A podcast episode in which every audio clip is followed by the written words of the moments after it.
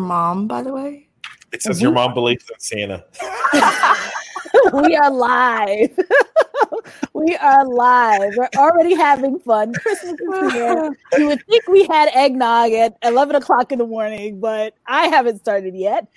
I am Renee Small, cybersecurity super recruiter, helping awesome people hire great talent. This is breaking into cybersecurity CISO Thursdays on Christmas Eve. James Azar, go for it. James Alex Azar. He officially James Alex Azar. Yeah, if if only. Um, good morning, Merry Christmas to all, and to all a good day. Naomi, the ornament. I'm the ornament to your tree, Renee. You are. and I just love James's sweater because the only part we can see is your mom, which is is really an insult to like your mom. just your mom.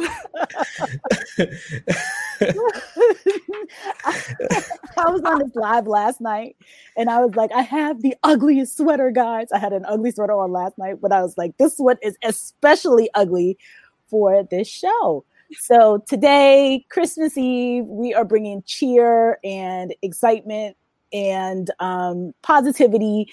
It's going to be another Ask Me Anything.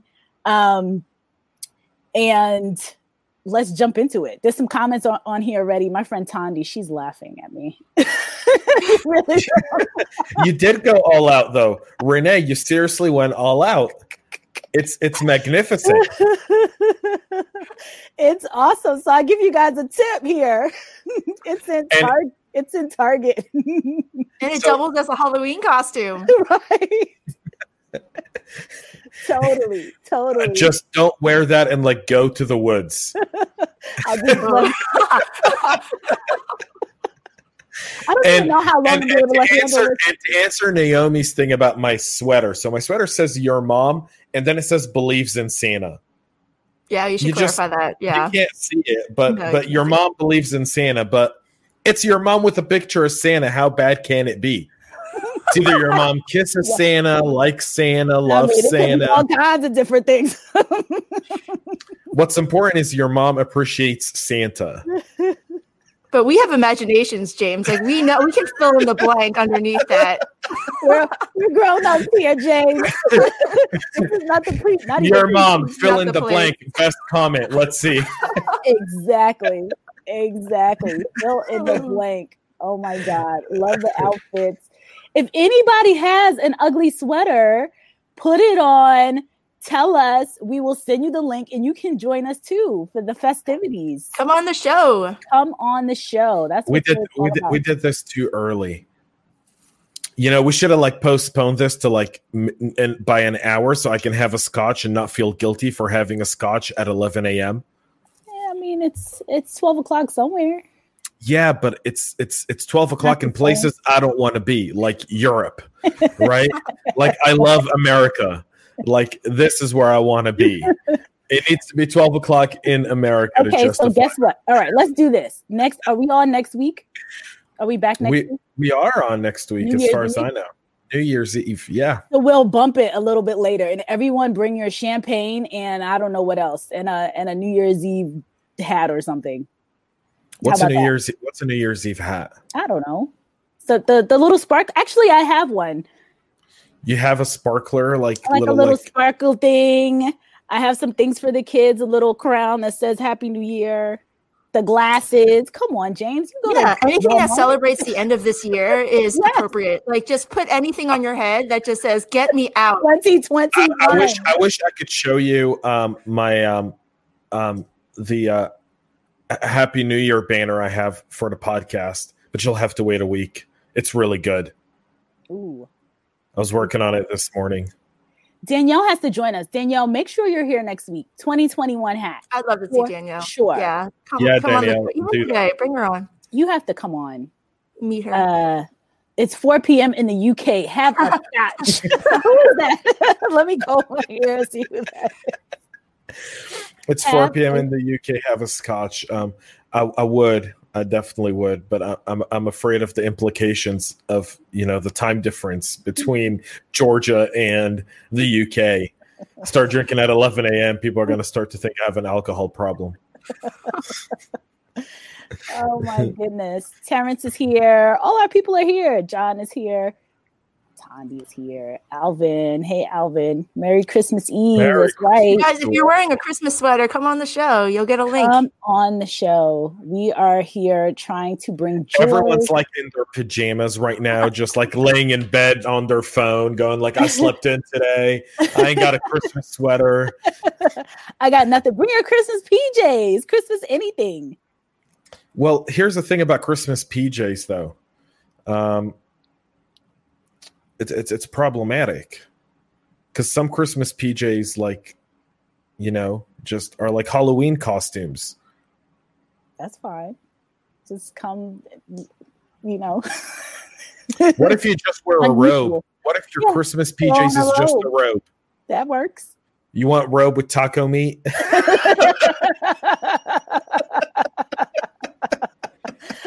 you can wrap up real close. We just want to see your face.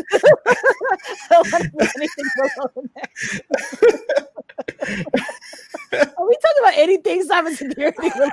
no, I don't think we should talk cyber. Listen, I, I will sum this up all at once. The hmm. last two weeks have been a crapshoot of just one thing after the other of people guessing, of narrative all of a sudden cyber became extremely political. We can't even get people to agree on what's going on. So, in the spirit of Christmas, if we want to talk about cyber, we can talk about the post that Naomi put out, which would just agitate me and I turn into. Remember Jack? Uh, Jack, what what was the guy's name? The really angry comedian that would always drink a scotch. Um, black something black. Someone knows this. Not I'm Jack having, Black. No, yeah. Jack Black. No, no, no. There was a comedian like a like a decade ago. The guy would be on stage with a cigarette and a scotch, and his entire c- comedic act was he would read like a headline and just be like ah and like WTF. Um, just go crazy. Yeah. Yeah, and he yeah, like like your post yesterday. Naomi had me like on edge. I'm oh, like, oh, I'm okay. Sorry. Yeah, I was just I was, I was like, mad too. So um, like, I didn't even post to it because I was just like, if I post, it's going to be this long, so I'm not going to be. Well, like it's it's really agitating because, um, you know, quite frankly, I know we should never we should never dox anyone, but that should have been like you should have put the name of the people who did that. Well, uh, well, no, I didn't want to give away the person I was talking to, although I'm pretty sure you can figure it out. But uh, the the college itself, you can Google it. So if you Google, it's there. Somebody it is. It and then here's the thing I found out. I only just Googled this like yesterday. So I remember the conversation I had with the person. I was like, you know, I wonder if he's actually learning anything. And so when I Googled the program and then I found this whole thing, that's when I got really angry. And that that was the hot take. So by the way, the com- by the way, the comedian is Lewis Black. Oh, I know Lewis people are commenting yeah. on the side yeah. like Andrew yeah. Dice Clay or Jack Dice Black. Clay. No, it's it's it's it's Somebody uh, Ron White. Yeah, Ron White also does the same thing. There's a few like old school comedians that would pour a scotch and a cigar or you know and just sit there and and just really like deliver honest commentary that's just funny. I grew up on that kind of stuff. I really enjoyed it. So and yeah. Now we have your angry uncles uh, arguing politics over dinner. well, luckily I'm Jewish, so no angry uncles tonight for me. um, and the beauty of Hanukkah is we don't get together with like uncles. Like we don't like our uncles. like like no uncles. No uncles. Yeah. But you are wearing a Christmas sweater, so today you are not Jewish.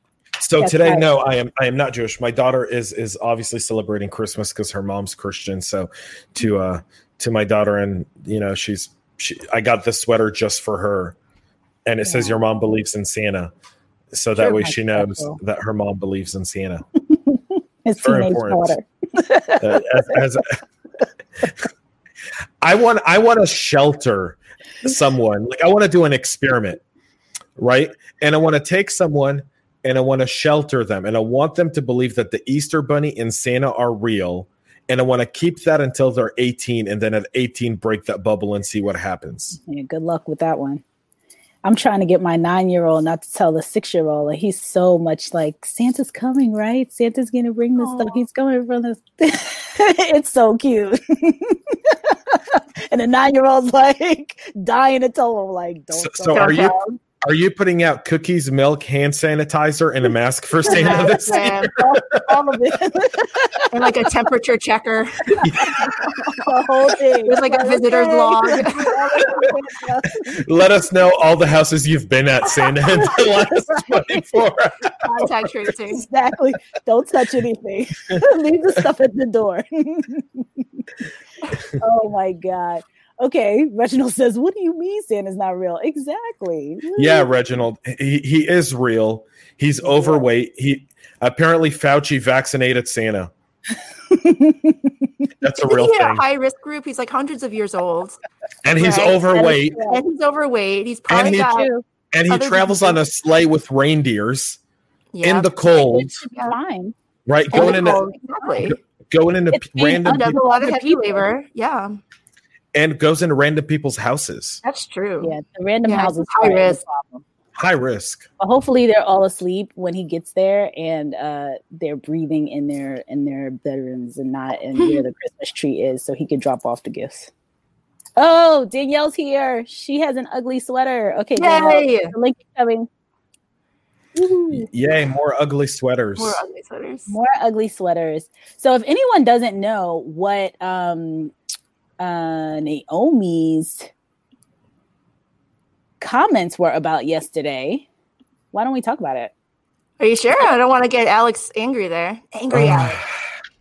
I'm gonna have to go get a scotch. I, I was I was angry. I was angry when I posted it, but then I realized like the more people who commented, I feel really bad now when the people are like, "I took that course. I thought it was great." I'm like, okay, I get it. Like some people are gonna really pay fourteen thousand dollars for this course. So by the way, this post was I my, I have a mentor or mentee.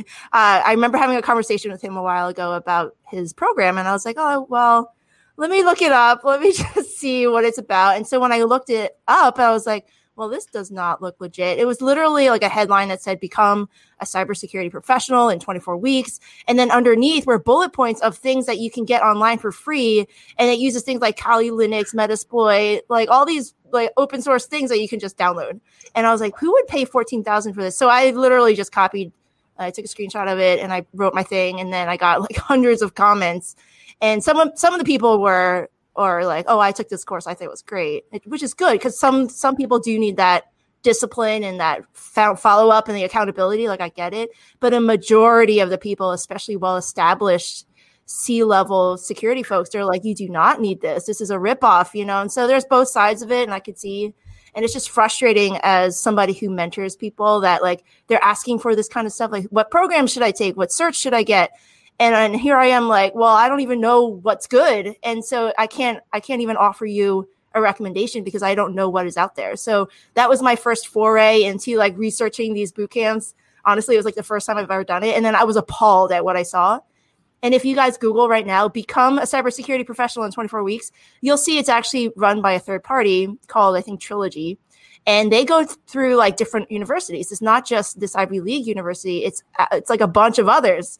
So now here I am as a hiring manager, like completely overthinking this. I'm like, well, the people that I might hire in the future might have this boot camp on their resume, and now I have to go and look to see if it's legit or not. Like it's just super stressful and overwhelming. I don't know how you feel, guys it's unfortunate, I think. I mean, this is one of the areas that I have seen so many people show up in my inbox when, and not only boot camps for $24,000, which, you know, if you, I saw, I read some of the comments on there, and if you are, you know, an executive or a leader or whatever, you're trying to pivot and, and that's, and you have that kind of money to drop on something like that, you know, go for it.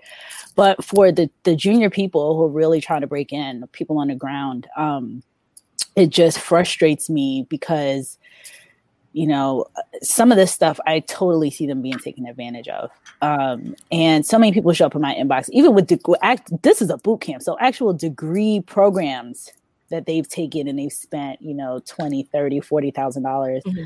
on and then they come out and they still cannot get an opportunity and it's it it blows my mind and i feel so bad for folks. And it part of me thought about yesterday, I was like, I've had over the last, I want to say five or six years, so many people come with the various degree programs, most likely not boot camps, because they asked me to, Naomi, mm-hmm. you know, what boot camps do you recommend? And I was like, I can't recommend any exactly.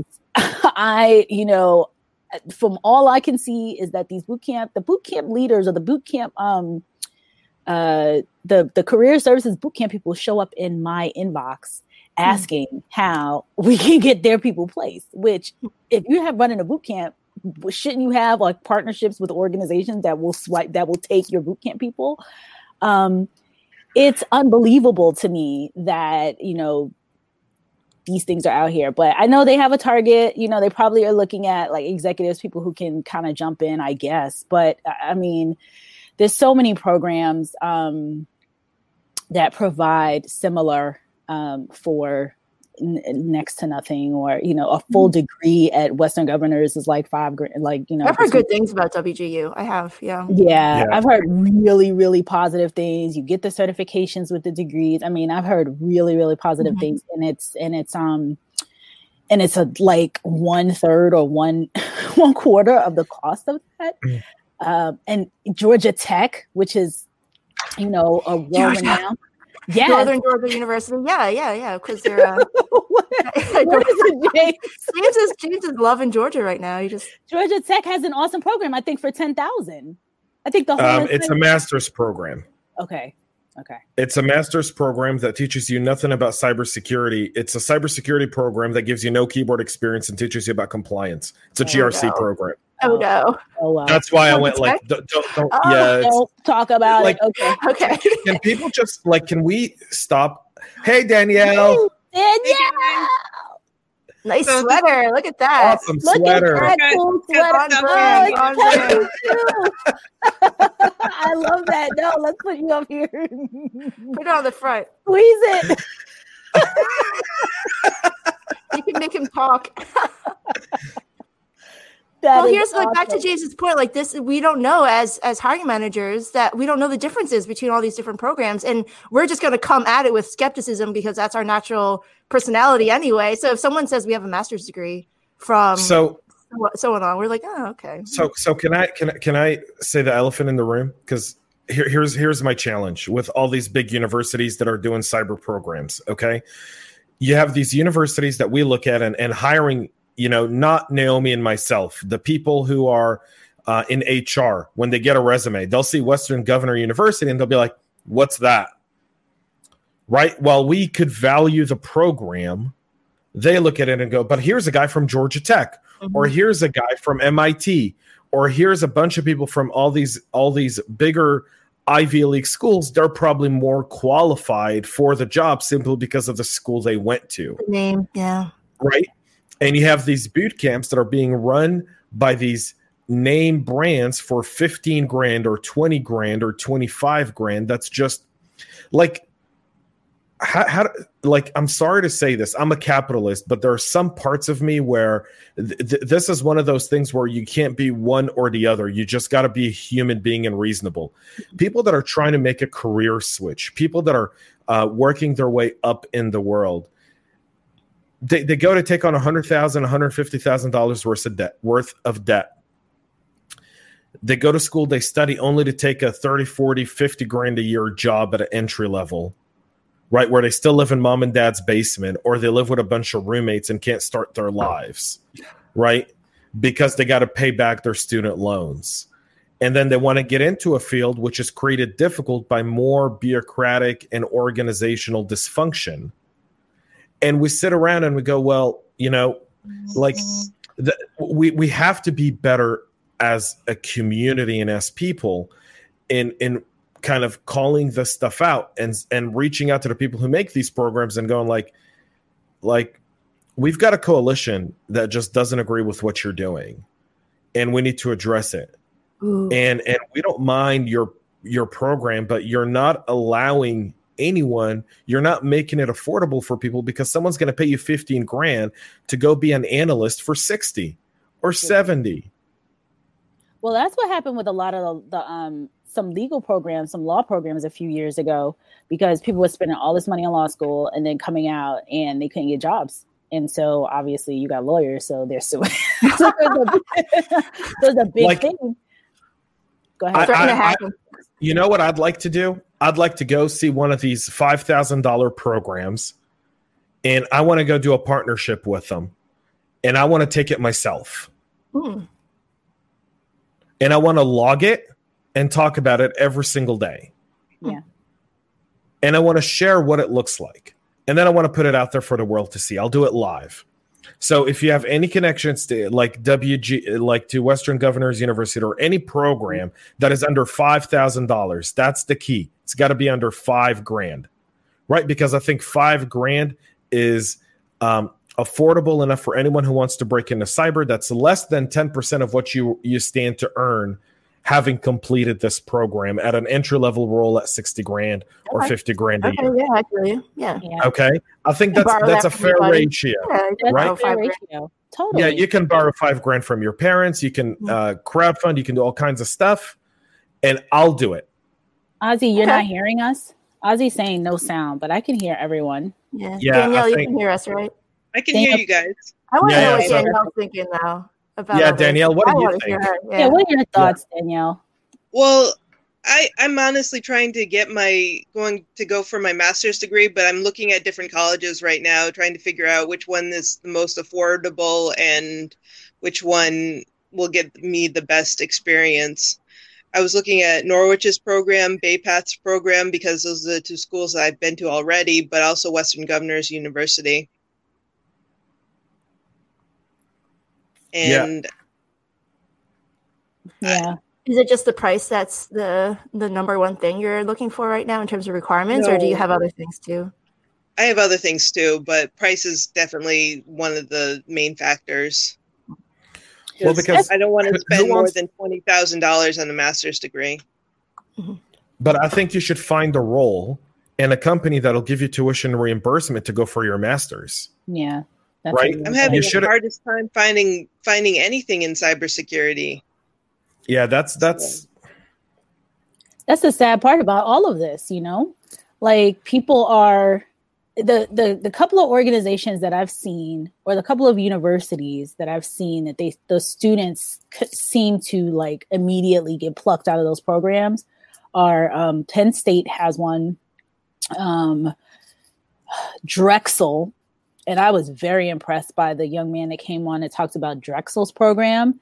And what he shared was that for Drexel, they have, and they've been doing this for over 100 years, they have a um, Oh, their they internship have, program. They have an internship and they have a um, co-op program. So you go to school for six months and then they partner with all these organizations and you work for six months. And then you go back to school for six months and you work for six months. So by the time you have your four four-year undergraduate degree, you have about two years of experience, real hands-on experience in organizations. They've been partnering with for years.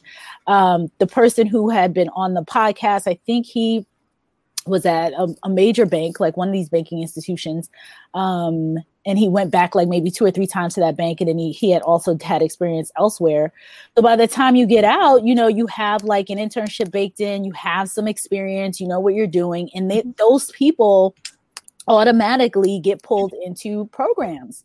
And so more colleges i mean i don't understand when you know when it's the medical field like you have internships and externships so people get experience like every everybody asks for the experience but it's like the programs don't want to for some sh- weird strange reason don't want to bake in experience into the program. My school did that too. Stevens Institute of Technology. We have a co-op program, and we have our ROI is the same as Stanford, MIT, like all those big name schools, Stevens has the best graduation rate, the best job offers. Like it's insane. And I joined that because of it.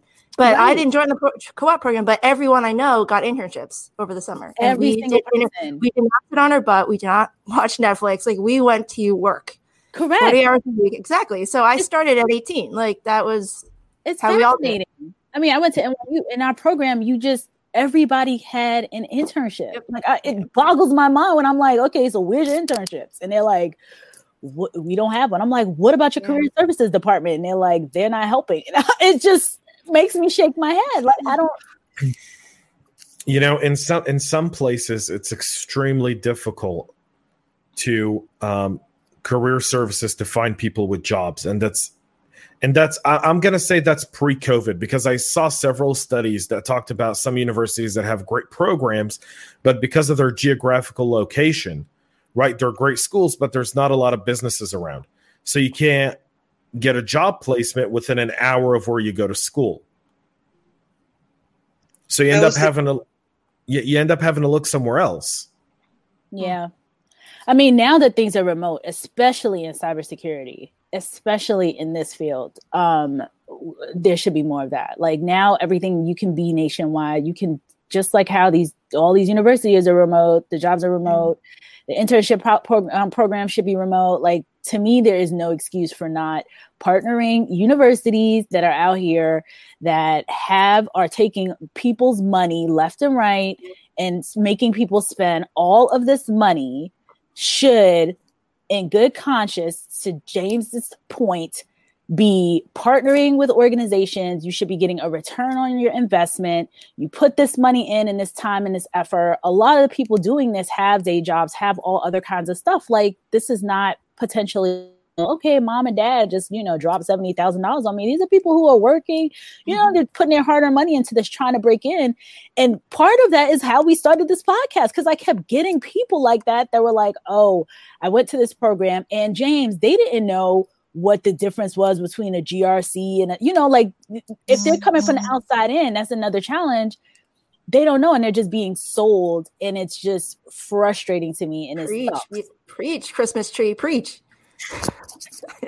the, the, the wisdom. You want me on a soapbox? This is it. There's so much wrong with this. Like, I feel like we are talking about democratic socialism at this point. We are just turning it into a political thing. But yeah, education should be free. Other countries have this figured out. We don't saddle well, generations with debt. Like they don't. So, do so, but but other countries also don't have the same level of education, which is why American universities have more people that want to come and study at them than anywhere else in the world, right? When, it, but that's the but, thing.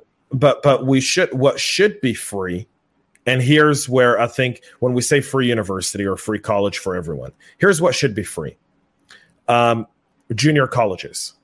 You should everyone should be entitled to go to junior college and get a two year certification before that and universities shouldn't get tax subsidy mm. for liberal art degrees. Come on. learning I'm for the sake serious. of learning. No, learning for the sake of learning. There's still yeah, but don't learn for the sake of learn. Borrow 60 grand to learn liberal oh, arts at a university yeah. to get a degree that no one wants to hire you in. That's and true. then you're trying to pivot at 30 because, well, you got your liberal arts degree, whoop de doo, and now no one wants to hire you and they all become salespeople. right, exactly. they all become. I got my liberals arts degree, so you're like, you went, you got a sixty thousand, you paid sixty grand to get a degree to go become a salesperson that yeah. you could have done for sixty grand less. So how about we make junior colleges free? I like that yeah. idea. And four-year colleges, like yeah. any private university, mm-hmm. should be a business offer degrees that people can go get a job on, offer an ROI, partner with organizations. Mm-hmm. And that's how we should revamp our, our education system oh, yeah. to, to, quantify people. And that should start in high school, that should start in middle school. Mm-hmm. I don't understand this whole stuff of like some of the stuff they're teaching kids today. I'm like, what happened to computers? Why aren't we teaching computer science in school? It's ridiculous. It's it's and then you want to know like, oh, these other countries can like come and hack us. Like, yeah, that's why. Okay, comments, comments, comments. edX Terrence keeps talking about this. Terrence, put your ugly sweater on and come on the show. Put him on anyway. Yeah. show, come on, come on, come on. Let's come and talk about edX. This sounds good. Terrence is saying here, took a nine-month cloud computing course with UMUC for $900, um, hands-on lab and writing papers. So that's price. cool. Um, that's, that's a, a, really nice good price. price. That's a really nice price. Uh, a couple of things Eric had said earlier. Let me go back. Tons of comments here. Okay, so Eric said, Eric's joking. He's like, it's a tree doing a show. Yes, it is. I'm here. Danielle, feel free to chime in anytime. Yeah, chime thoughts. in anytime. Yeah, you're guest here. we could fit like what? How many I, guests can we fit in? Like ten or something? I I, I don't want to badmouth my university, but I I, I got a degree in digital forensics, and where I'm living now, there's no jobs in digital forensics entry level. So it, it's more of a, it should be more of a master's degree program in digital forensics than it should be a a, a, a bachelor's degree in digital forensics. But then again, I didn't go through the entire program. I transferred and and took the the core courses and and got a degree. But So, so Danielle, I understand your frustration. I want to, I want to propose something. Everyone, you just gave me an idea. I want to propose something. We'll see if everyone who's watching, listening, you know, with us here will agree to do this. I propose that effective January first, everyone who's trying to break into cyber, on their um, LinkedIn profile, update what they have and what they know how to do, and tag and use the hashtag InfoSec Hire Okay. And then we all share it within our networks and we go, help us get this person hired. And Okay. I'll share it. Naomi will share it. Renee Yeah. will share it. Christoph will get more people to share it. Everyone share it. If you're looking for a job on January 1st, post your profile, right? Saying, this is my degree. This is what I do. Make it a paragraph long. This is my core expertise. This is the role I'm looking for, remote or within this area where you're willing to be. And hashtag it infosec hires and let's start something where we're constantly sharing these roles. Because if you've digital forensics right now is like something every msp and mssp and every major vendor is looking for. There's no reason why danielle shouldn't have a job by january 30th but i think if we all put our uh, uh, if we all just start promoting the people that are looking for this Yep. we can break through those those barriers that exist within you know CV sorting. So so Naomi, what do you say? Are I'm you down? doing it. I'm in. There's 314,000 unfilled jobs in the United States for cybersecurity, and we need to do a better job. SolarWinds was our come to Jesus moment. And if we don't learn something from this, like we are doing something wrong. If we continue the way we've been doing it, we will have another SolarWinds, and we will continue to have it. But if we reach out, get people these jobs, give them a leg up, get them in, we will all be better for it. And we are just holding ourselves back by propagating these false narratives that say you need certain degrees and certain backgrounds and certain certs. We are killing ourselves here. and Our burnout proves it. All right, I am going on the comment section now. I'm putting the hashtag Okay. for everyone to see. so tons of people want to join. Um, Cyber hire, Infosec, Terrence infosec hires. Infosec hires. hires. I'm gonna Okay. post, I'm gonna post that up here. Infosec hires. Cool. Should we do it with um Infosec hires? That's the hash. You post that starting January 1st. I'll share it within my network. I'll tag companies that I know are looking for these folks. We'll tag people in our post and Mhm. let's see if we can get 10 people hired by the end of January doing this as a community. That would be Nice. And if we can do that, that's the start of what people could do. That's what 2021 could be for us. And Yeah. That's exactly what it is. So Kritika wants to know how does a non-engineer break into CISO in marketing or business strategy? I'm thinking she's think she's saying security, maybe in marketing or business strategy. Uh, uh, I don't fully understand this question. if, if if she doesn't mind reposting it, Yeah, if you could do that, that'd be great. Reginald says, I just looked into WGU after Per Scholas. I'm going to take a look. Per Scholas is another awesome free program. Reginald, if you want to hop on, I'm sending out the links in two, a couple seconds, guys. I know a couple of you said that you want to um, join. I think Per Scholas only limits you to the location of their their It is. classes. So That's what- weird. Yeah, right now, and I don't. South does the same thing. Which one? Tech Talent South. Tech Talent South. Okay, I know Per Scholas is in New York. It's in um, uh, DC, and I don't know where else. If Tandi's still here. Tandi, chime in because I know Tandi used to work at Per Scholas and help Mhm. people um, get through the get through that pipeline. Um, and we had a number of people come on during October, and they talked about this program, and every single one of those people got jobs. Some were at Cap One, some were at um, I believe Deloitte. Like again, the partnership the organization partners with the with you know the school the boot camp whatever partners with organizations and they funnel people in and there's not this crazy expectation that a person is going to know a ton of stuff being a newbie Um, Ozzy says, Good morning and happy festive. Yes, y'all. Yes, we are festive today. Um, I already posted that one. Eric Williams says school grade certifications or even raw skills really reveal true talent. Talent is revealed by creativity, persistence, and passion. Say well said. Again. And fostered by curiosity. Amen. Amen. Williams. Bring them, bring them on, Eric. Eric, come on. Come on. We're sending you the link too. Sansere says, "Preach." When James was preaching earlier, we were in church. this is Shady Dave saying, "Oh my God, y'all in the sweaters." hey, by the way, if Dave is still hey, watching, Dave, Dave just Dave just completed. I think it was like twenty three years in the military. Oh and he just got a really big promotion. So congratulations, Woo. Dave. Merry Christmas Woo-hoo. to you and your family, man.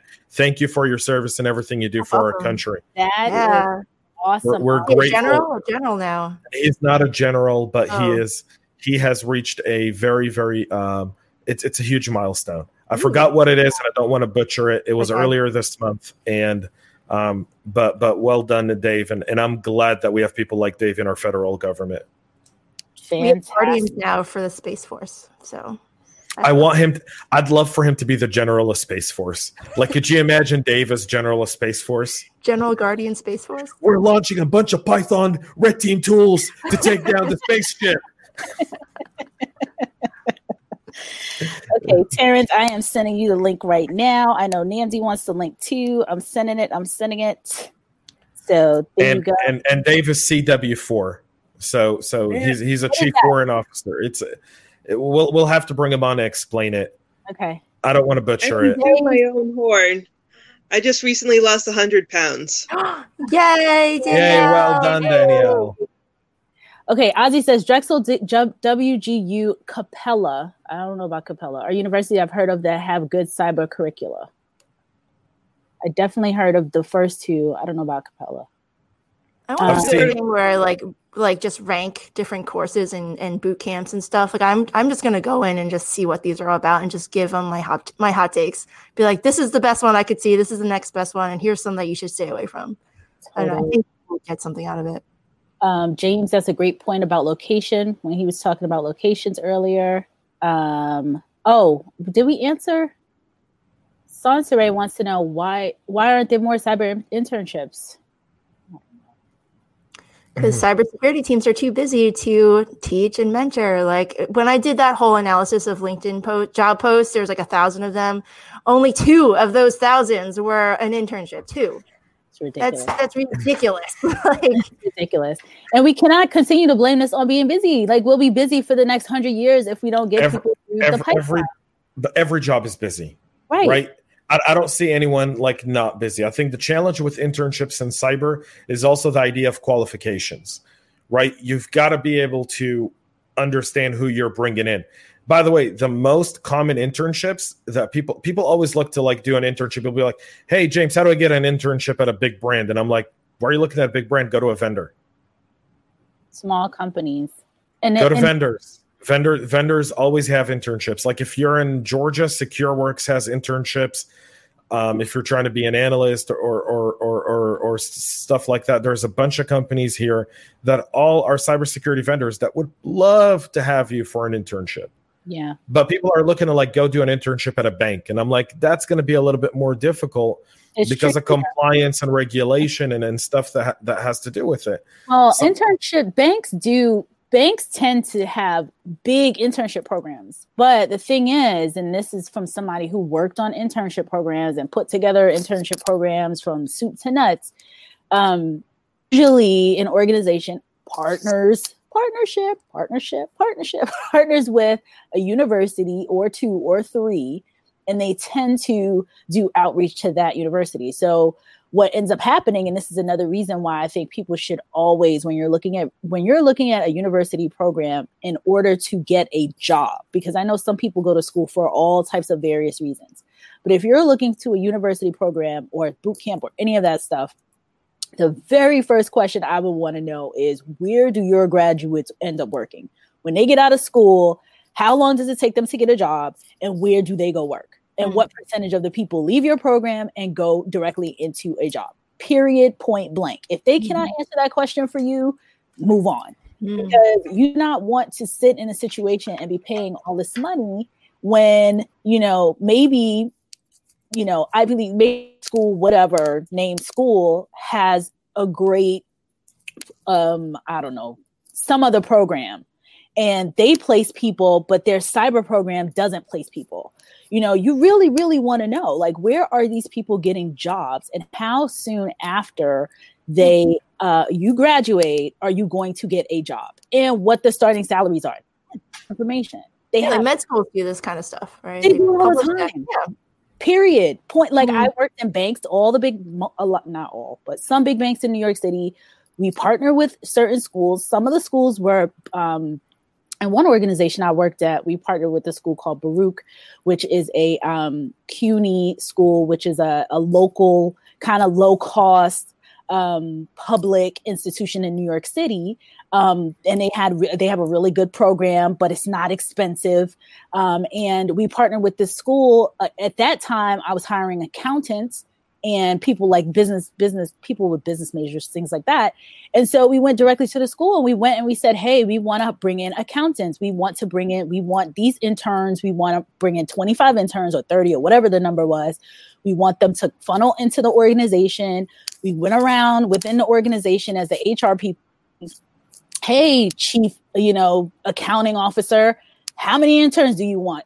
How many people how, what do you need? What's your this is your pipeline. We had those discussions. We went to it hey cio which one of your groups needs internship? You know we need to get this pipeline going. Like they do this in organizations. So the organizations partner with certain universities. So folks you really really really want to be asking those questions. When you go to these universities where are you placing your people?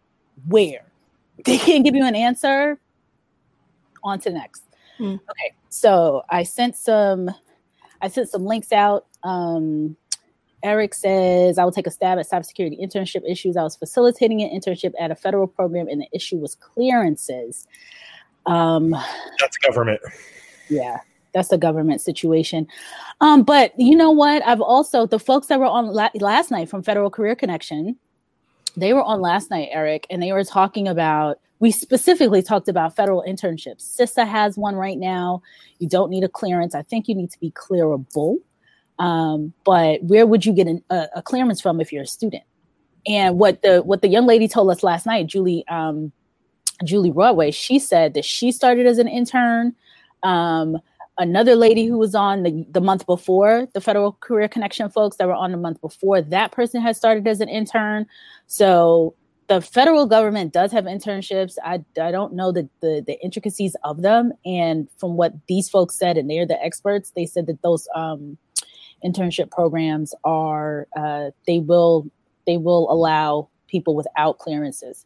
I so, was in one Renee. That was my first my one of my first ones. I had a secret clearance and I worked for the U.S. Army cool. at a at a fort. the DoD sponsored us. So awesome. So yeah. Eric, yeah, talk to us about this. Um, they, they didn't look like they were all remote positions. They looked like they were mostly in Arlington, Virginia, and uh, Florida. Yes, those the ones that CISA, I think they were in like three different locations. Yeah. So, I mean, the federal government stuff, especially with some of the clearances and things like that, I don't believe that they are going to be as many 100% remote ones. But I, I believe it was IBM or what was I reading? One of these large insurance companies, they didn't, oh, they, they kept their remote internship program. I think they had dozens, if not up to 100 interns. Um, and they were talking about the best practices of doing it remotely because they're like, look, this is the way life is right now. We don't know when it's going to go back to whatever normal will be. And so they kept their internship program.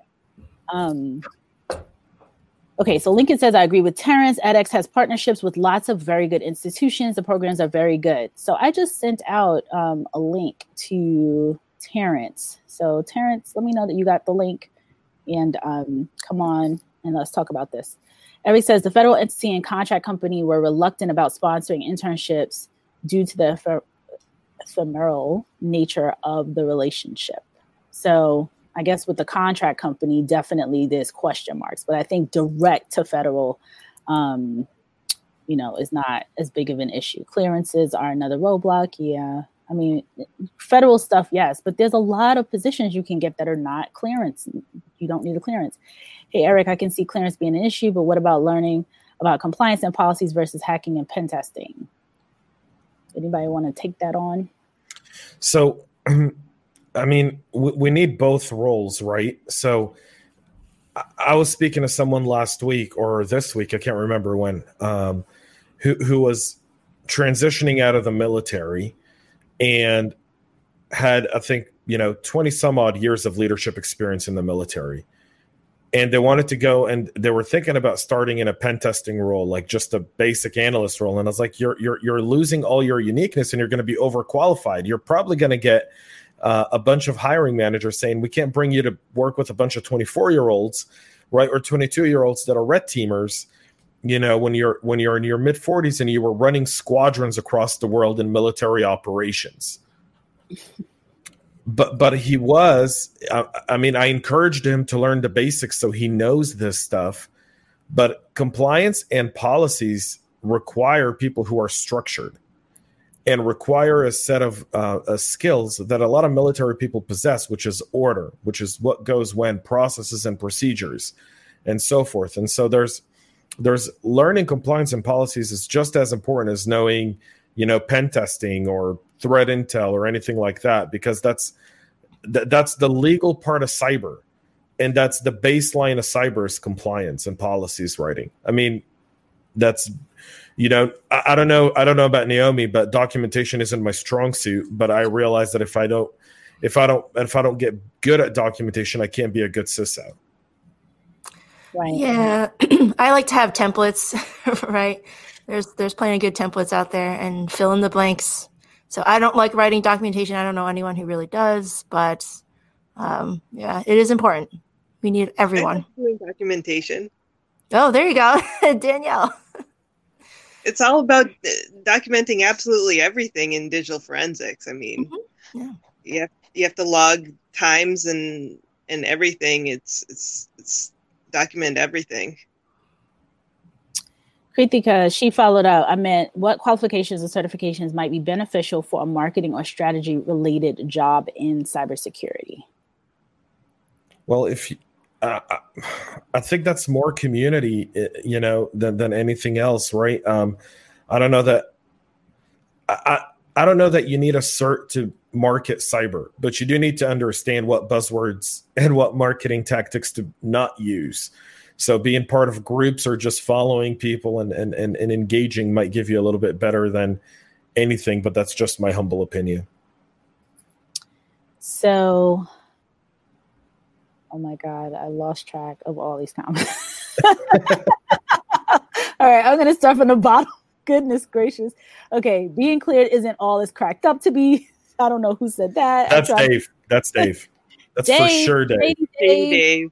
Ooh, Terrence is joining. Woohoo! Oh. Yeah. Oh. Yes. What's going on? You're here. Hello, hello. Hello, hello. Sweater. Let's see your sweater. Yeah. Do you have a sweater? Well, no, not exactly. Right. Okay. One from the 80s, remember? Uh, that's cool. we'll take it. We'll take it. so tell us about edX. So EDX is um, it's a link that links all these different educational uh, schools and academia.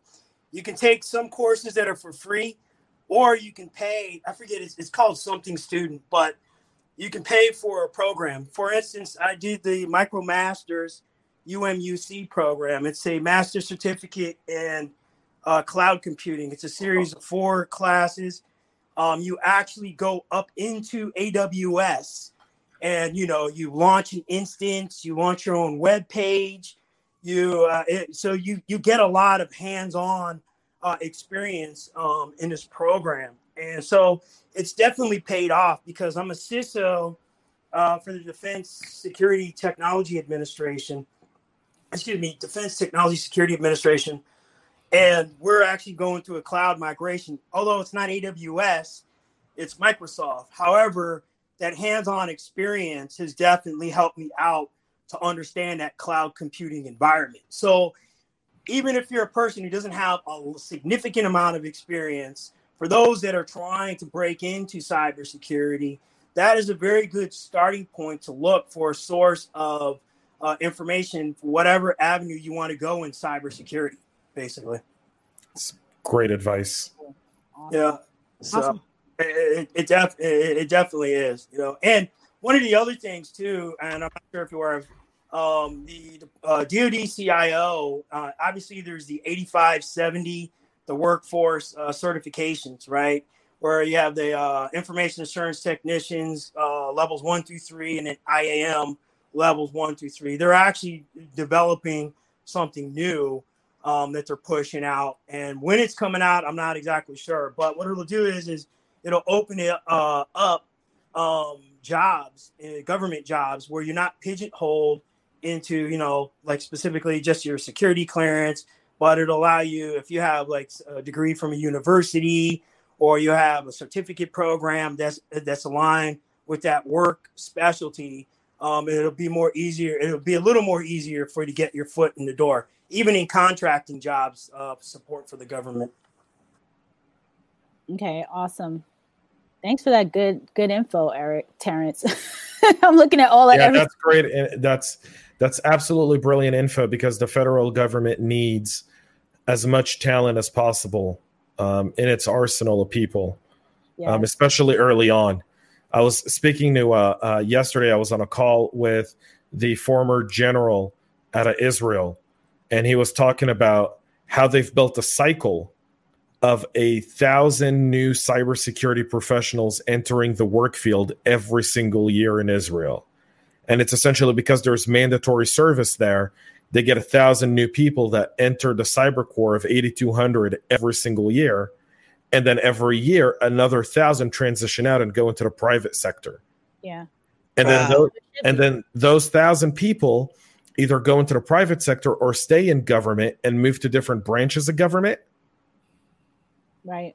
And so by the, by the, by the time they're 30 years old, though, so think about it. You, you enter the military there at 17, 18, you finish by 2021. And then if you stay in for nine more years, by the time you're 30, you've got 12 years of experience. Right. Hmm. And that's honestly how you create pipelines. Period. Point blank. Yeah.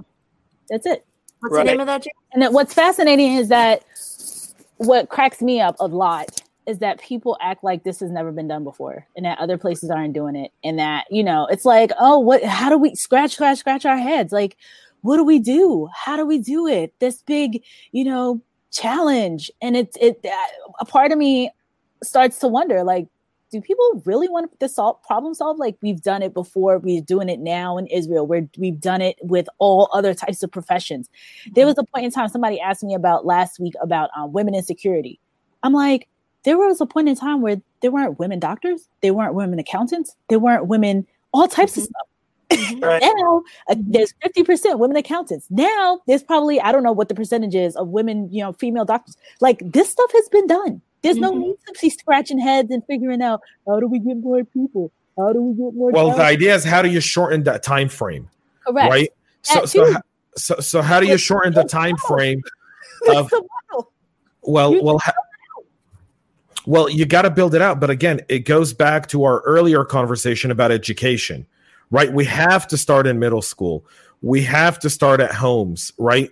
People choose a profession because of you know, like there, there's common stereotypes in America, and I'll use one. And you know, for example, you know, Asian parents or Indian parents are never happy if their kids aren't going to be doctors or or lawyers, right? If you're not a doctor or a lawyer, mom and dad ain't proud of you, right?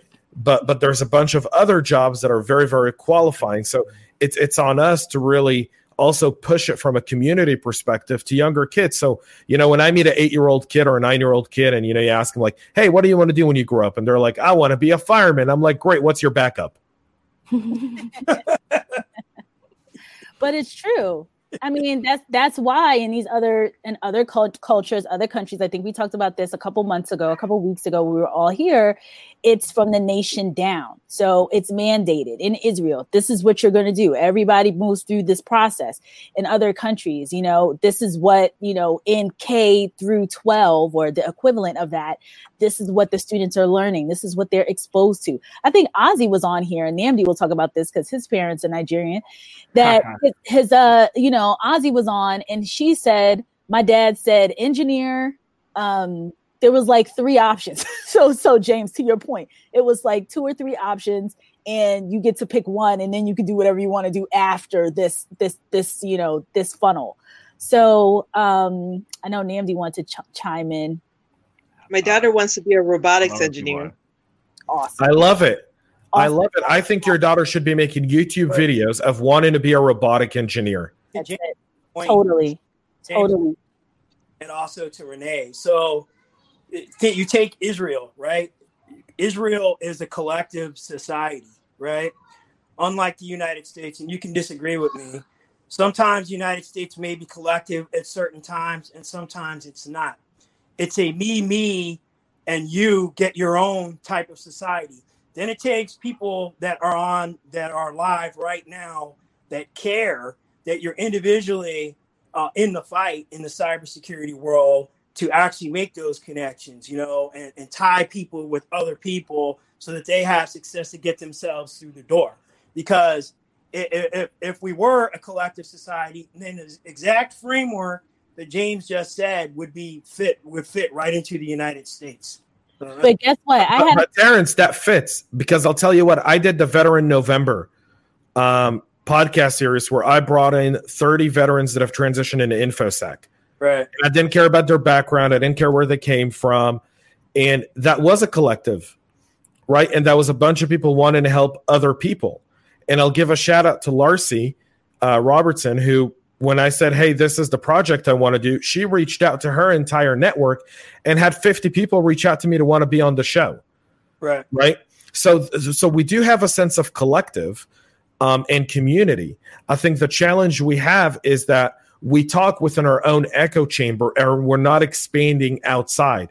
So while we're talking to each other right now, and this is great, and we're having an awesome discussion, but if we have this conversation, every single person that's on this live cast, right, with three people that can make an impact within your circle that weren't part of this, so someone that you know that's in HR or in leadership somewhere, and so forth, and those three people let that you plant that seed and you let it resonate and you let that build. Then we're bound to deliver change quicker. Right. So talking a little bit more on a bigger scope right? That's it, it, it's right. It starts at the center and it builds itself out. But i'm talking collectively. You were talking about israel as a whole as a whole entire society. That is different when you are you talked about echo chamber. When you're in the echo chamber of cybersecurity and networking. Yes, that's very true.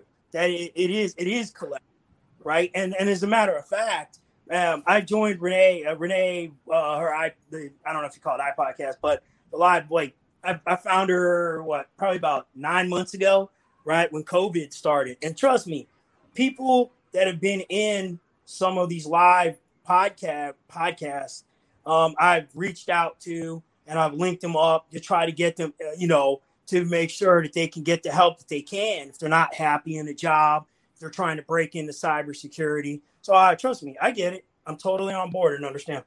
Uh, yeah. I don't know. I have a I have a, a different perspective. I know that. Um, hold on one second, then before you no chime problem. in.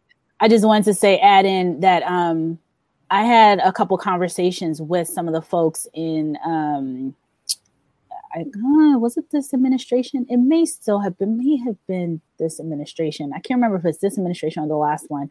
Um, and they were talking about at the time discussions around having uh, a cyber academy that's that would be equivalent to a like a point or an Air Force academy or something like that, and creating um, creating an academy so that you could funnel young people through so that they would start to get that pipeline of students or young cadets and stuff coming out. Um, but I'm not sure if what happened to it um, or where it went. But I thought that was a one a great pipeline to kind of funnel people in, just like they do through the Air Force Academy and through the Naval Academy and all the other academies, and create like a cyber academy. Um, and I feel like it was the end of the Obama administration. I can't so. So, so that actually almost did go into place because DHS and NSA have cyber centers of excellence with universities, right? Where they essentially um, have you go into school and study for four years, complete a degree, and get a c- certain level of expertise, and then you go and you do your service. Um, and and work within those departments. So you can work within DHS or CISA or NSA or or, or all that. There's a bunch of universities that are like NSA Center of Excellence, like their mm-hmm. NSA DHS Center of Excellence. Yeah. I think that was. I think based on what you're saying, what you're describing is essentially that concept that's now in a lot of different universities across the country. Okay, cool. Danielle's got to go. Bye, Danielle. Bye, Danielle. Uh, Terrence, are you taking off too? Yeah. Okay. Bye, guys. Bye, guys. Bye, Bye. Terrence. Merry Christmas, man. Merry Take care. Christmas. Okay, Namby's up. Hey, how, how's everyone? Merry uh, Merry Christmas. I have Christmas I, I, I have, yeah, I have, the, I have the ugly. I try to find something. I don't have a sweater, so I put an ugly shawl on. I think I borrowed it from my wife. So, I hope she's not watching you call her shawl ugly. we, we, have a we have a good support system, so, so I, am gonna hop on to the show. I need something. So, um, look, I, I, think it's a great discussion, by the way. I was listening to it, so I went to hop in. Um, I think it's not just a cyber problem, it's a technology problem in a sense that um, it's about having zero experience and want to get into technology. It happens that, you know, because of the, the recent news, cyber is the, the, the, the number one thing everyone's talking about. A lot of people want to come into it. Um, what I don't see a lot, and I and it, and it, and it disheartens me, professional organizations. I, I always say this, right? Um, I'm I'm personally part of various um, professional organizations that do we do research projects, and there's only in, in those groups there are only people that are professionals there. You know, people that are in their career at various firms and stuff. I don't see students, and no one's going to tell a student, no, you can't be here as long as you're willing to do work. Add in. I mean, that goes for open source projects. That goes for professional orgs, and it's a great way to get experience. It's a great way to network with people that have that are in various firms right? And it's really about networking. At that point you know they're not saying you know hire me hire me but they're working with you now for a couple of months throughout the semester. You're you're being you're, you're adding on to the project. You're getting recognition for your resume. You're meeting new contacts. I mean i i, I think it's a segue that that i rarely see um, college students using or or college or people with uh that are trying to get into technology. I mean, there's various cyber projects from, I mean, in, in the Cloud Security Alliance I've been a part of for like a couple of years now, various working groups from blockchain to quantum to, you know, you name it. And then there's various other ones. And it's just something that I don't see. And, and I think it's a, it's really a hack to, to, to volunteer if you, if you can't get a fancy internship. What are your thoughts? Yeah. Well, definitely we, you know, we we've been having these conversations to talk about that um, the volunteering i think who was on from CIS, the organization ISSA, I believe. Um, I forget his name. Uh, Jeremy can't remember his name, but somebody came on and talked about the power of volunteering. There was a young lady who was on who also was a part of a, a professional organization. I think it was ISSA again in North Carolina yep. area, and that's how she got her first job. Nice. Um, so yeah, we talk, you know, it's definitely something that comes up often. But uh, to your point, I don't think a lot of uh, students maybe fully understand how being parts of some of these organizations can help really propel them into um, immediate or relatively quickly into opportunities. I mean, even existing professionals, right? Like we're, we're working right now on the DLT framework. It's a security paper we're working with, um, and various um, firms. I think the DTCC is sponsoring it, and it's an ongoing effort, right? If you don't, uh, you might not have experience with certain technology like blockchain, but something you're interested in.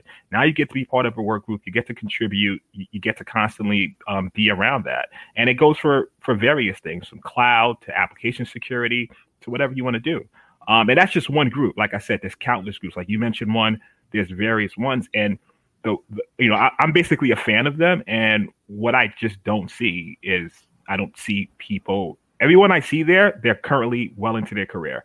I don't see people outside of it, and I'm I'm always wondering like this is an easy hack, like just you know. So Right. Why aren't newbies in there? yeah, So- why not?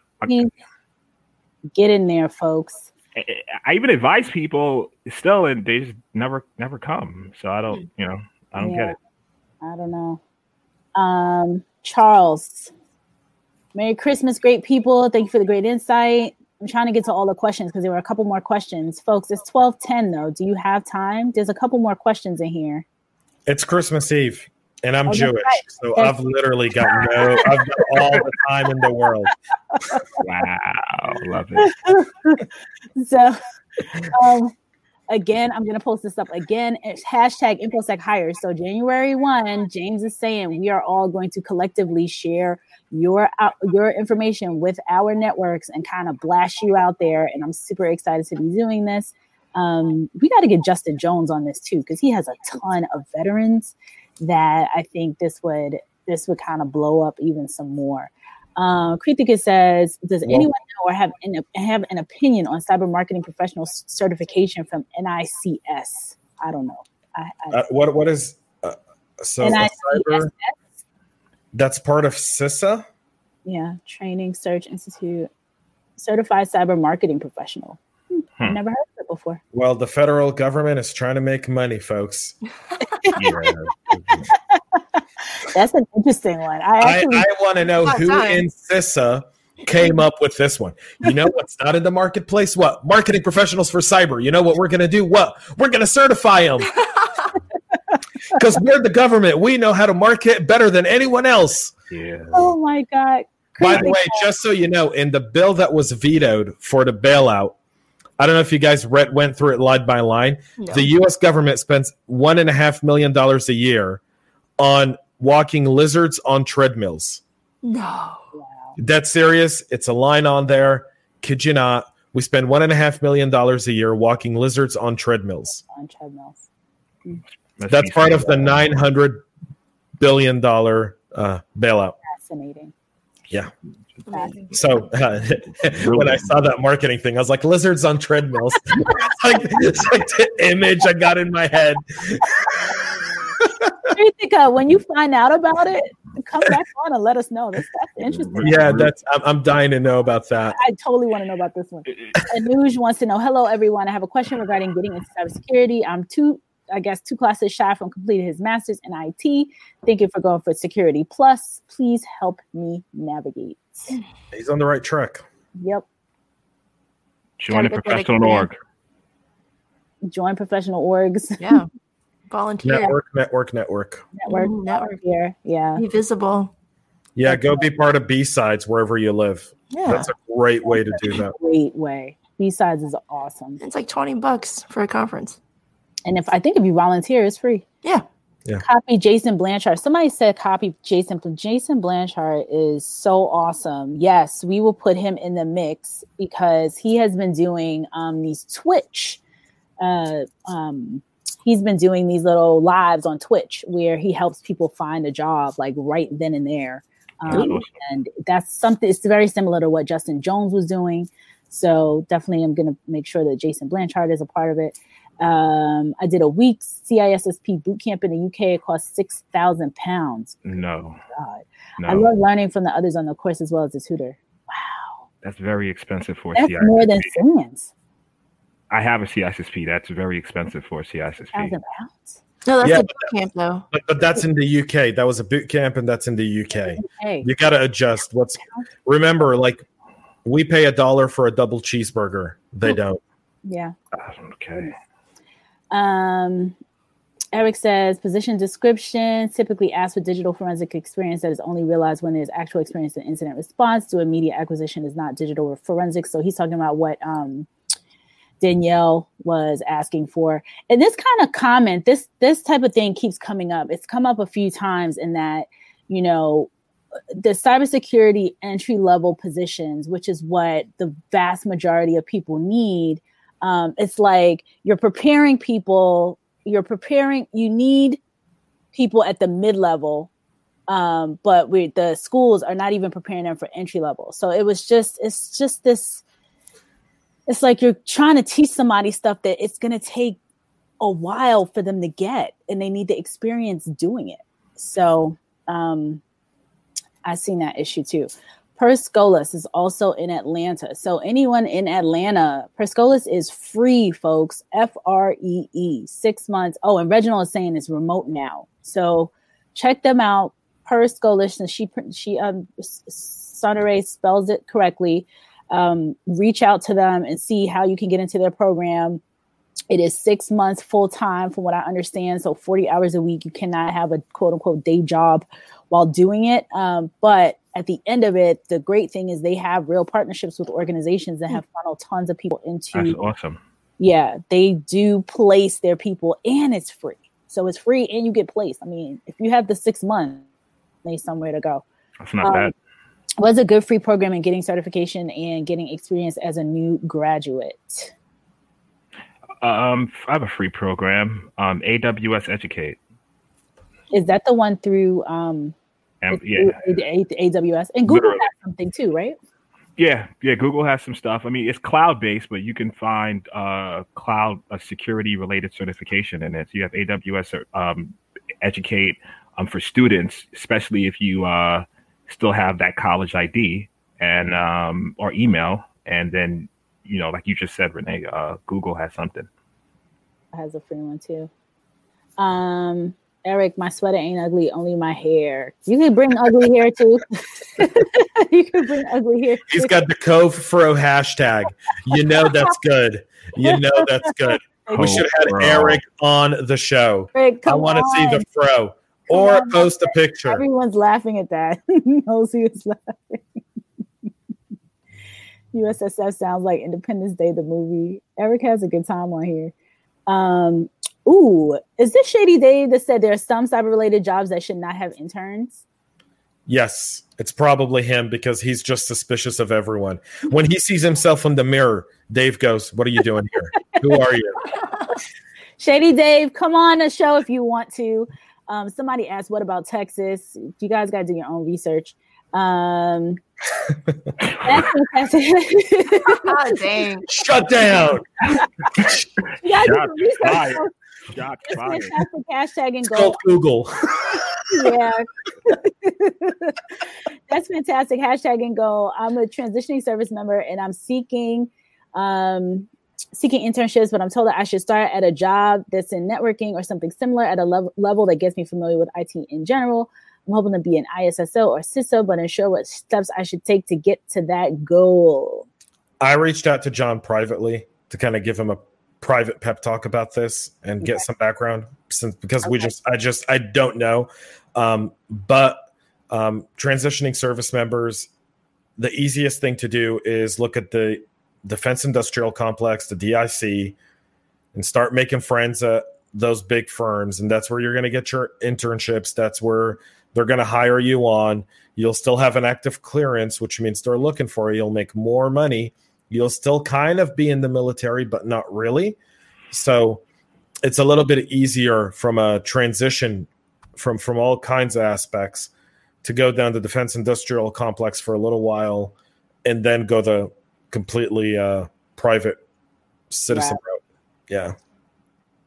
People are looking for paid internships, and Eric, we agree.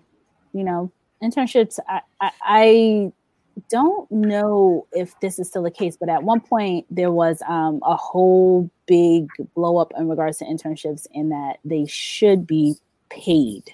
That I guess I don't think free internships are a thing. Pay your people. Pay, pay, pay. Um, okay, we already answered a June Anuja's question. We don't know what internships are in the Dallas Fort Worth area. We think that. Yeah. Go. So I, have, um, I, have, a story about that, about terms of internship. So my, my niece, uh, she graduated. She was in a university in Michigan at the time, and she wanted an internship.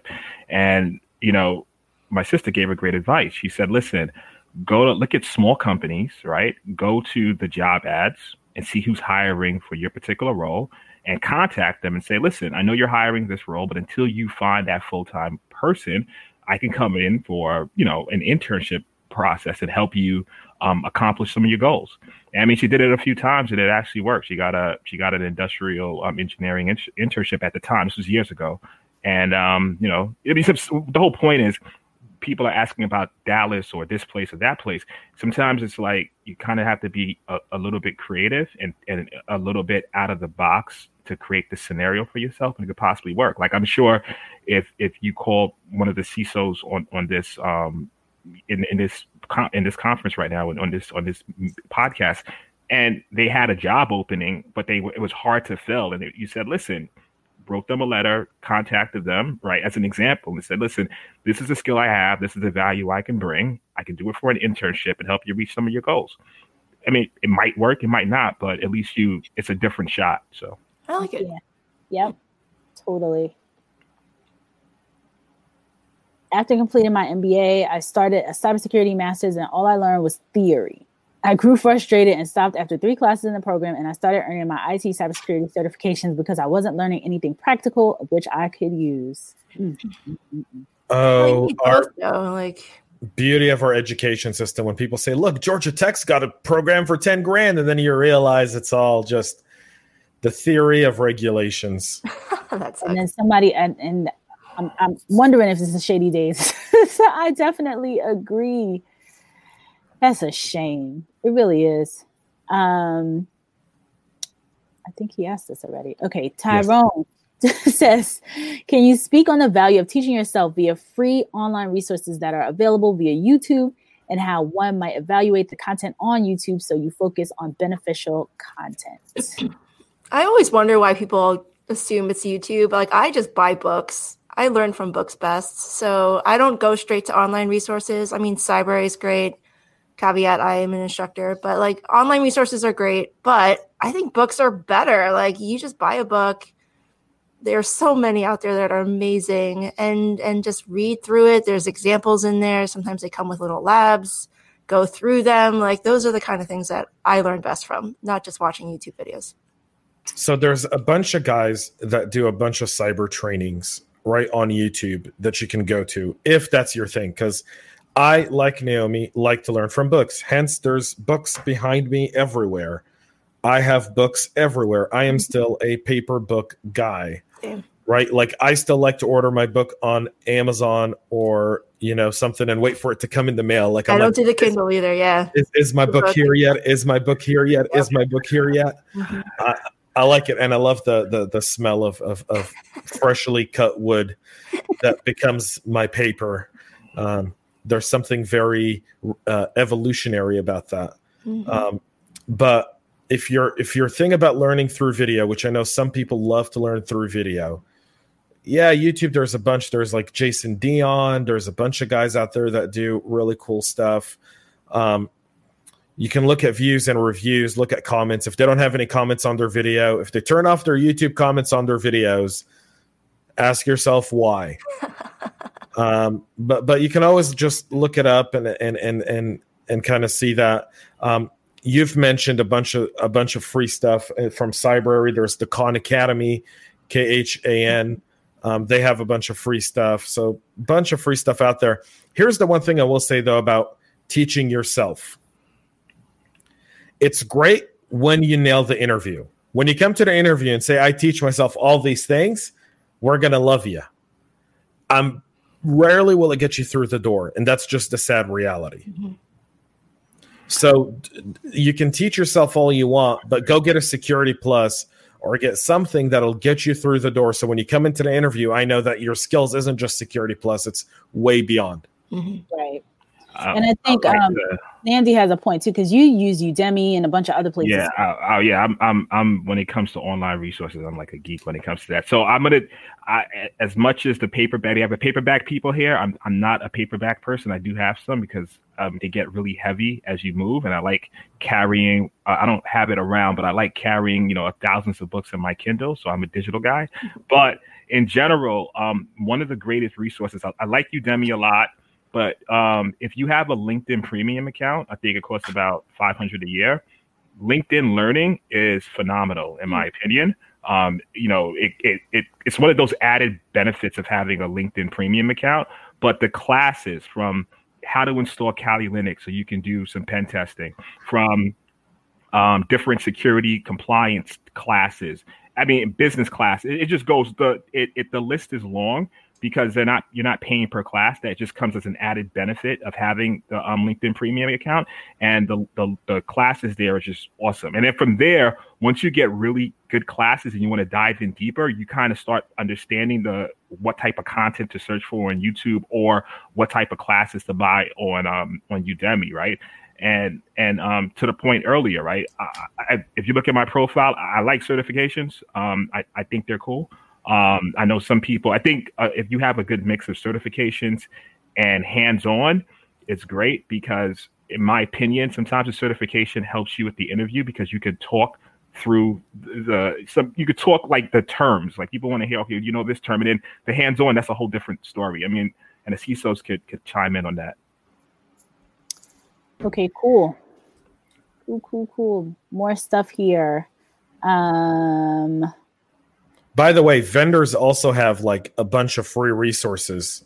Like every vendor, like Attack IQ just launched their academy, which is brilliant. It's got some great classes for absolutely free. Excellent. Attack IQ. Uh, Lincoln said uh, when Terrence was on, for some of the institutions on edX, the micro master's program allows you to gain credits toward a graduate program. Courses are very hands on and requires dedication at least 12 to 14 hours a week. So edX is one we definitely have to look at. Um, people talking about your your ugly shawl that is not that ugly. Eric says the ugly shawl. I'll let my wife know. Thank you. Charles is laughing at lizards on treadmills. That One and a half million dollars of our hard-earned taxpayer money goes to study lizards on treadmills. Probably some really diesel lizards. SANS in the UK is seven thousand pounds. That's the equivalent of like ten thousand dollars. Wow, or maybe even more. do you guys think? Let me ask you a question. Does anyone think that's kind? Of, when he's talking about six thousand, seven thousand for certs, is anyone but me thinking that's way too expensive? I mean, this is pounds too. So, am, am I like, taking crazy pills? It's, it's it's about cost of living, right? In the UK, they they that's kind of the going range, right? I mean, Western governors, I think someone said earlier in the, in the show that it's like five grand to get your degree from Western Governor University. Well, they right? do. The way that the way Western Governors works is that you and I and I believe it's still five grand, approximately five grand, but you have it's a um, it's almost like a a block of time. So you have five thousand dollars per six months, and you can take as many classes as you want in that six months. So if you have nothing else to do, you could technically complete in six months and only pay that five. But mm-hmm. I believe you can, you know, most people I think do it within two, like one year. So, so it's like a golden corral kind of thing. If you show up really hungry, you can eat pretty much everything there. But if, if, you had something to eat beforehand, you're probably not really going to eat everything. Some people have accomplished it in that period of time, and most people do it in like a year to a year and a half. I, I think Naomi, I think I saw a post from you about mm-hmm. SANS, and you recommended it to someone, and then when they when they went to go back, it was like the price like quadrupled or something yeah. like that during that pandemic? Not quadruple. No, I, actually, okay. I, I was wrong about that. Like I, the last time I checked was a year ago. So before they raised their prices in October of 2019. So the SANS person corrected. They're like, we did not raise during the pandemic, even though like all the evidence I had was like, well, the last time I checked, it was like six something or five something. Like it was ridiculous. And I remember taking them back in like 2008, 2009. I'm like, there's no way my company would have paid seven grand, six grand for me to go it to was, take these courses. There's no it, way. It was five grand back in like when I took, I took two, one or two SANS courses in like 20, God, 12 or 13. And I feel like it was about, it was like 5,500 ish, something like that. I think they, I think what SANS does, which probably makes sense, is they probably align it to the tuition reimbursement amount that qualifies for the companies because they know mm-hmm. that it's a company based thing. They're probably like, okay, you know, align it that way. I don't mean I don't know what their structure is, but it's yeah, but you're, you're you're absolutely right, Renee. That's exactly how they work. Mm-hmm. Well, then where do they come with that number? Like my company doesn't give out that much money. It's not even close. So well, the um, so the government said. I'm sorry. Go ahead. So there's a there's a an amount that can be you can use for education It's tax deductible, and it typically, I think, right now it's what is it, six thousand or sixty two hundred, something like that. It used to be fifty two fifty for years, um, because it's a quote. Especially as a recruiter, we would have to know, like, okay, you get fifty two fifty per, you know, year for tuition reimbursement, that kind of thing. So they probably align their prices to that. Mm. But James knows it better. To the tax code. Okay. Right. Okay. James, did you want to chime in? No, you're you're you're spot on. You you you just answered what I was going to say. But that, doesn't that only work if you make under a certain amount for income anyway? Like you can't take that deduction unless you make so no, much. it's company. So the company. Company. Oh, So if. I'm working at a company and the company, you know, and I want to spend five thousand dollars up to, I think the number now is six thousand or six two hundred, something like Mm. that. I want to spend that amount of money, then the company can reimburse me that amount of money, and they get the tax credit. Mm, okay. So it's it's it's based on that. So they probably align their pricing based on that. I just figured it's because the government doesn't care, and so most of their market now is just federal sales, and all the people who work for the like the DoD and CISA, they take all these classes, like driving up the rates for everyone else. Yeah. Oh, now yeah, that's also true. Remember, one and a half million dollars on walking lizards Walking on lizards. treadmill. that. Just the picture is hilarious in my my mind, but like, what is the reason for that? I want to be the guy. I want to be the researcher with the clipboard going. The lizard is walking at a rate of But three. Why? Like, I- Not what even lizard friends. Be on the I other treadmill as I walk, and they walk together. I wonder if like we're weaponizing lizards and we don't even know it yet. I Like was- lizards are gonna have like little like lasers on their backs and just you know next next airborne unit's gonna be a bunch of lizards running into like Afghan like like uh, holes and just Jurassic blowing up. World something. Yeah. like, if I ever get a pet lizard, what are the requirements to be? Did he ever ru- work out Did in a treadmill? yeah. And Yeah, not Yeah. They Wild work out pigs. government. Yeah, that just raised the bar on on pet lizards. Like, Are they wearing just- little leashes? Like, I need to know this. Listen, I was looking at the uh, at all of this spending that our government loaded into this five thousand six hundred page bill. That's just one thing. I can give you probably ten more that are just as outrageous. And then our Congress people had 24 hours to read it, right? And Oh, and by the way, they all gave themselves raises this year. oh, of course Oh, I they saw did. that. Yeah. Yeah, Yes, they need they need money. Okay, so Gary says should definitely share this with VetSec. A lot of veterans on there looking for information and insider tips. Myself, I would try to keep tuned in as much as I can, but I'm deep in the books at the moment. He's in SANS as well. Everybody's in SANS. Um, okay, so Eric also says you can take your own init- internship via participation in an internet engineering task force. So IETF.org. I'm going to Mhm. jot that one down too. Is what I did to a large extent in the early days, 80s, 90s, as a result of that particip- um, of that participation in innovation of internet technology. I built up experience with protocols and tech that was at the cutting edge. Not to mention name recognition, equal job offers. Wow, that's think pretty I'm gonna- cool. I'm gonna, I'm gonna write that down. Also, I'm gonna write Have your own internship. Sure. I like that. Alvin wants to know some of the books that you all read. You should start a book thing. I think we should start that with Hacker Valley because they are like the book kings. Books. Those guys are. Every time they have like a stack of books, they'll be like, "Oh, and I'm reading this," and I'm, I'm like, "How are you?" like, I just read I this. literally just bought this guy's Kindle book, um, an application security book. Someone, I, I think, um, I saw AJ commented on it, and then I looked into the guy's book and I bought it. Let me let me give a shout out to him AJ real quick. Let me, yeah, let me find out. the the. AJ Young is a friend. I think all of our shows. Yeah, I'm reading an AppSec book too. It's um, Bob and Alice Learn Application Security by Tanya Janca. Uh, it's really well written, and anyone entry level could just pick it up and read it through. It's a really good resource to have, just like a pocket, but it's not too long. It's probably a couple hundred pages. Hits on all the AppSec topics, gives examples, explains it really well. I, I did it. I didn't crack the book open yet, like on my digital side, but I bought it like a couple of days ago. It's called Hackable: How do How to Do Application Security Right. Ted Harrington. Look good. Nice. Literally just uh, got that a couple of days ago. Awesome. Awesome. Try Hack Me. You Steve says Try Hack Me and Hack the Box are awesome online training sites. Mhm. Mhm. Uh, John says thank you for taking time out of your day to share your insight and tips, and to those that had an opportunity to provide their knowledge. Thanks again and great interaction. Have a Merry Christmas. Merry Christmas to you, John. Merry Um, We're almost at the end. hack the site and over the wire. Sharesh says that. Eric Williams is saying Merry Christmas. Uh, it has been the business model of certifications from the very beginning. The prices increase from the beginning every single year. It's called capitalism. Yep. UK degrees cost up to nine thousand pounds per year. I think Degree. it's less than US. Degree? That's not bad for a degree. Okay, we're uh, almost at the end because it is going, gosh, an hour and a half. Um, hello, everyone. Oh, it's the same question over and over again.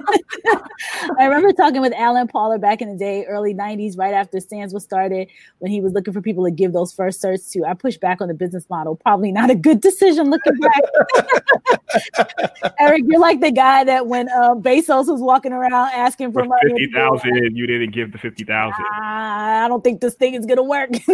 um, books online? Uh, I'm gonna go to Barnes and Noble. I wonder if he did like the early Shark Tank thing, like, you know, I'm out. Yeah. awesome. Hackable. Okay cool. So folks this has been so so much fun. Thank you all friends family. I feel like you're all family at this point. Oh, yep that's correct too. Um you all don't know but Namdi and i we've been friends for forever and ever and ever um and james Ever. and naomi Ever, ever? ever, ever. James and Naomi, I feel like you guys, I, I can reach out and just like do one of these. This so Thursday's thing just happened on him. Although I was secretly trying to get Naomi, like I secretly I look for people. I'm like, I want to get that person on the show, and then I kept poking her, and she was like, okay, I'll join. And then she got, and then she, and now she's here every week, which is it. awesome. And then she's like, go. He's awesome. And then we started doing this, and I this is like literally my favorite, favorite day of the week Aw. doing this. awesome. So thank you so so much for doing this. Merry Christmas, everybody. Anybody So else? before we sign off, before we sign off, I got to ask three of you a question. What's Yes. your favorite Christmas tradition? Well, usually my mom is here, so we miss her. We'll have to zoom her in this year, but that's the favorite tradition. And the kids, they get to cook with Nana, and she. So they're like, "Where's Nana? We usually make this and that, and all this stuff." So you know, mom's doing that. mom, mom, mom's ordering food. It won't be the same. We're, we'll do cookies. That's it. What about you guys? Let Naomi go. Oh, I'm definitely food based. Like, give me any kind of junk food, and it doesn't count when it's a holiday and you're eating a treat. Like, those calories don't count. I think James, you mentioned that. So yeah, I like just Yeah. food, all the food. Funny. Yeah, it's uh, usually a food situation. Mhm. I mean, still, I mean, she, she's she's cooking, even though it's uh, two of us. She's cooking for like a whole tribe. But um, I'm gonna work out. Yeah, this guy's That a workout fanatic. That's what I'm gonna do. That, that, that is that is a good thing to do. Pandemic. It's a whole. It's a whole different vibe now. It's a whole vibe. It's a whole different vibe.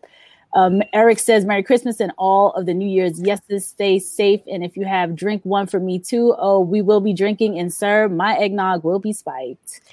I will say this though. Yes. I have a survey right now that's really important for me to get as many people on it as possible. It's on my podcast page on LinkedIn. And the question is very simple Is Die Hard a Christmas movie? Yes or no? Yes, it is. What? Of Oh, course it is. Movie. Even my kids. It's.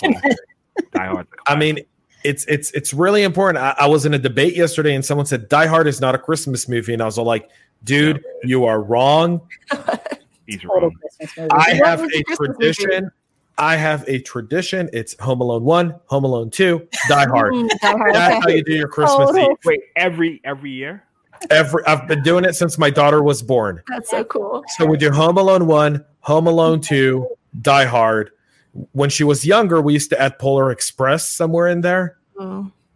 right? Because you can't do Christmas without Tom Hanks. Like you've got to have Tom Hanks some part of some tradition.